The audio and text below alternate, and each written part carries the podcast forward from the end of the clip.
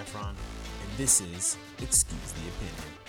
It's my absolute pleasure to be bringing you this podcast hosted by our media partner, the Denver Independent, bringing independent news to independent people. Obviously, I was not expecting to be bringing you this first episode nearly a year after our show was announced. Hit some budgetary concerns right away. But thanks to some help from Zach and everybody at the Denver Independent, I am excited to have figured this thing out for you guys and be bringing you this podcast right before the 2022 season. A little bit about me.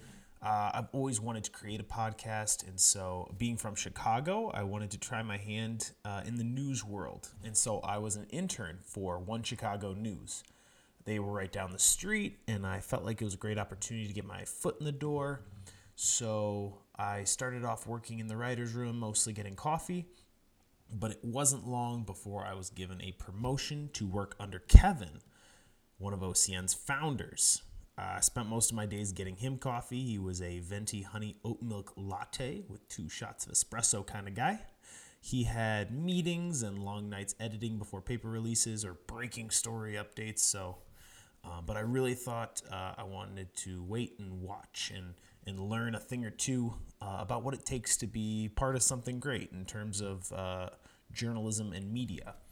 Uh, quickly learned that One Chicago News preyed on the fears of people to drive up ratings, and honestly, there wasn't much journalism to be found anywhere in the company. And so they had a meeting every morning, honestly, to write catchy headlines, and that was the whole point of the meeting. That was it. Uh, eventually, my internship was terminated, and afterward, uh, when I reached out to Mr. Kevin, he, he claimed he didn't even know who I was. And so to this day, OCN claims I was never a part of their organization. However, I hold no animosity, their loss. But rest assured, I will not be holding back when talking about their fear mongering and hate building.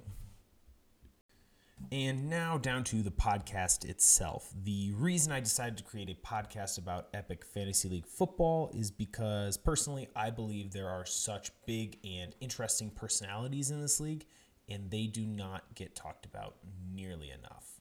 We gotta talk about them and enjoy Epic for all that it is, crazy owners and all. I grew up a Chicago Bears fan, and they will always hold a dear place in my heart.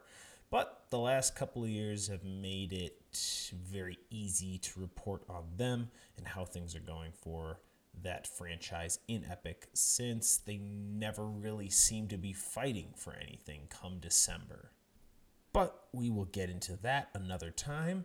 Right now, let's get into how each franchise is looking going into the 2022 season. A quick word that this podcast is being recorded hours before the 2022 draft, so we are not yet aware of how each franchise has set their team up for the coming season. We will be doing a recap and thoughts on that in our next episode. But before we get into how each franchise is shaping up for this year, a quick word from one of our presenting sponsors. Too many breakfast cereals are filled with extra sugars, food dyes, and who knows what else. When you are reaching for a breakfast you can count on, reach for a box of Epic-Os. Epic-Os, filled with all natural things and stuff that will give you the energy to succeed at whatever. Epic-Os. You gotta eat epic to be epic. Let's kick things off right away, starting with the Pensacola Blue Wahoos and Stu. Stu back in the league for the 2022 season after the termination of the loan to Richmond via owner Megan. Yep. Questions for Stu right off the gate. You know, stability in the front office after such a short stint earlier on in Epic. Is he prepared to jump right back into things as teams have been progressing for a whole year without him? And fan base questions. Is this fan base confused with the move from one city to the next and back and will he have the support that he needs going into the 2022 season? Obviously, we know Stu to be a wild card in the league, truly, and one of the most interesting and fascinating characters in Epic. And so to say he's incapable or to count him out at this point would be ridiculous. And so we look forward to watching this team in action and more importantly, looking forward to seeing what they decide to do with this year's draft. Next up, we'll be talking about the Seattle Spartans and Mr. Michael. Some argue the biggest disappointment of 2021. But a closer look, we see a rough start, competing against four of Epic's top five teams in his first six games. Lots of numbers there, I know. Deal with it. Defensive concerns obviously limited the effects of a strong offensive uh, performance week in and week out for Michael. So we know he is a capable offensive mind. Will he make the changes through the draft to upgrade that defense and give him a fighting chance in a league where defense is everything? Defense wins championships. So at this point, we're looking forward to the third year Epic League member and what he's going to do after a sophomore slump. Next up, let's have a little bit of chat about the Philadelphia Eagles and Mike. Big names obviously led his team last year, uh, and Mike is an owner known for keeping his head down for most of the regular season. Obviously, things change come playoff time, but big questions looking back at 2021 and then ahead to 2022 is does Mike see last year as a success? His team barely making the playoffs, obviously an incredible run throughout the playoffs, but exposed in the championship matchup, obviously by an incredible Duluth squad. Do we think that Mike is ready to reload? Or is this season going to be about rebuilding and getting back to a point where he can find some consistency season to season? Only time will tell for Mike. Next, we jump to the other side of the pond and the Jerusalem Lions, owned and operated by Benjamin. Not so much a sports owner, more of a businessman in the Epic world. He rebuilt the worst offense in Epic from the 2019 to the 2020. Shut up. The 2020 to the 2021 season. It's my podcast. I can say whatever I want to say. The question here is Is Benjamin secretly a genius in Epic that is underrated by most of the other managers? Does he have a recipe for success that he's been holding on to and that he is ready to lock and load for the 2022 season? We obviously are looking forward to seeing what happens with this franchise as it is one of the few franchises located outside of the United States, but we'll get to that with a few of our other franchises. Benjamin is a wild card. That offense was something to be something to be talked about last season, and so we look forward to watching this squad week to week, uh, particularly in rivalry matches as we do know the Jerusalem Lions to come out hot and heavy when it comes to prime matchups against other members of the Delt Guild. We now jump across a much bigger pond known as the Galaxy to a beautiful planet named Kamino, where we find our next franchise, the newly named Kamino Kenobis, owned and operated by Mr. Nicholas Abs, a strong contender each year since his first season in Epic back in 2017. For Nicholas, 2021 was not his year. After clawing and fighting his way back to 500, he dropped three eggs and never fully recovered. He's also known for having a very loyal fan base that has followed him from his early Epic days to today. Will we see cracks in that loyalty with another move? And not just a move from city to city, but a move from planet to planet. Looking at Kamino, it does not have the same built in sports culture as Earth, but known to be quite a competitive planet, which should bode well for Mr. Nicholas. Bigger questions for Epic in general. Will this be the first of many global relocations? But we round out the first half with one of my personal favorites, the Providence Steamrollers and Mr. Tom Thompson. Another strong outing for Providence, showing that strong leadership can lead to success year in and year out. But is it time to get over the hump? Back to back regular season champs, but how much longer is this team's window open? For Tom, it's about reloading, but at some point he will need to rebuild and will he have a championship? Will there be a banner to wave when all is said and done after this incredible run that he has had? That is our hope. We are looking forward to seeing how tom formulates his team using the draft to buffer areas that he was lacking in 2021 as well as adding on leadership, we know that Tom is very good for picking players up in the draft who have years of experience and can provide good leadership to young players on his team. We expect the same going into the 2022 season for Tom. And now a quick word from another one of our sponsors. Family's sick of the same old pizza place down the street? Looking to spice things up a little bit? Then come on down to your Fried Chicken. We pride ourselves on using only locally raised Colorado chickens. We Use a special seasoning to give our fried chicken the zest you deserve on a Wednesday night. Is it healthy? No, it's fried chicken for crying out loud. If you want healthy, buy a salad, you weirdo. Get your jumbo artery clogger bucket for only $4.99, but only through the end of the week. Denver Fried Chicken, a mountain meal for mountain hunger.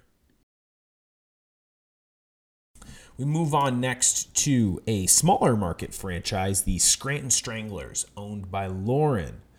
Lauren, often known for choosing top talent in the drafts at the expense of depth for her team, has not seen that major success yet in Epic, uh, being a regular season championship or the crowning jewel, the Epic Playoff Championship, but always competes year in and year out.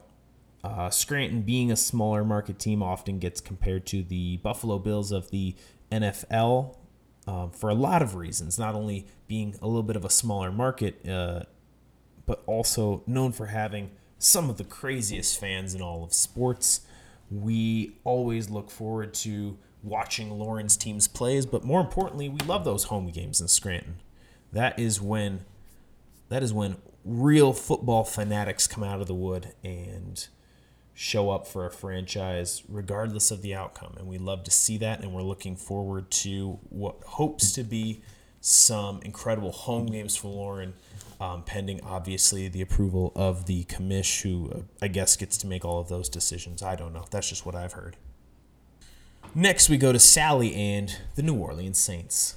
Sally ended the 2021 season with a strong finish breaking free from traditions of her franchise, which was often known for giving tough, gritty performances, and instead trading that in for some high flying offensive action, which was led all season long by a strong receiving corps However, it was some inconsistent outings and some slow RB production that limited the potential of an incredible franchise, which also had a very solid defense. And so we look to Sally going into the 2021 season to build up this team, hopefully expanding that RB field and bringing in some new talent, possibly some some unknowns looking towards some rookies to start big for her this season. This should be one of the more interesting teams to watch going into this season.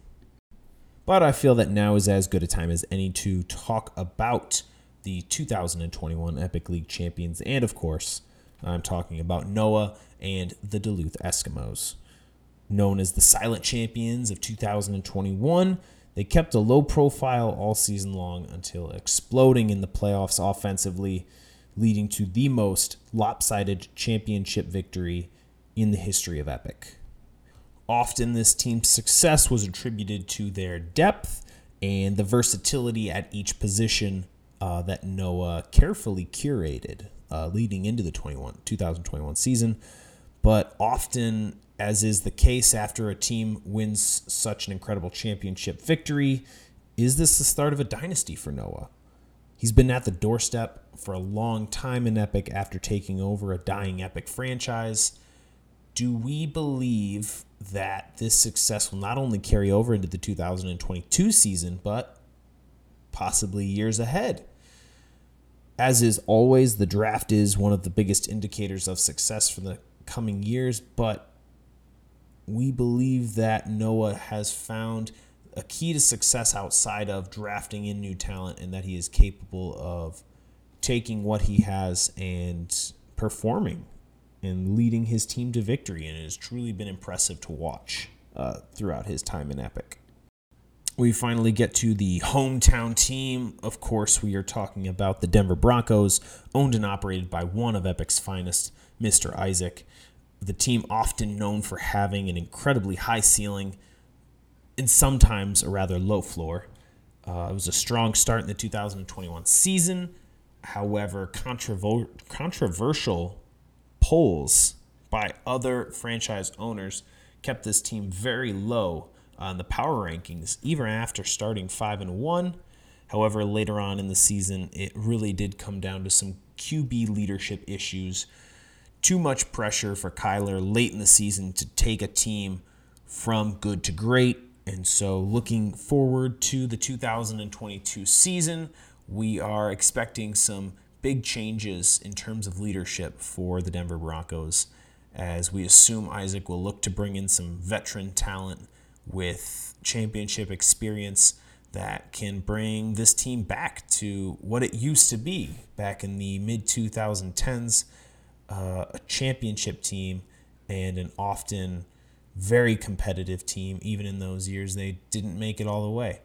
So that is our prediction for their draft. I look forward to seeing this master at work, an incredible owner who, even in his worst seasons, has has made incredible strides with this franchise.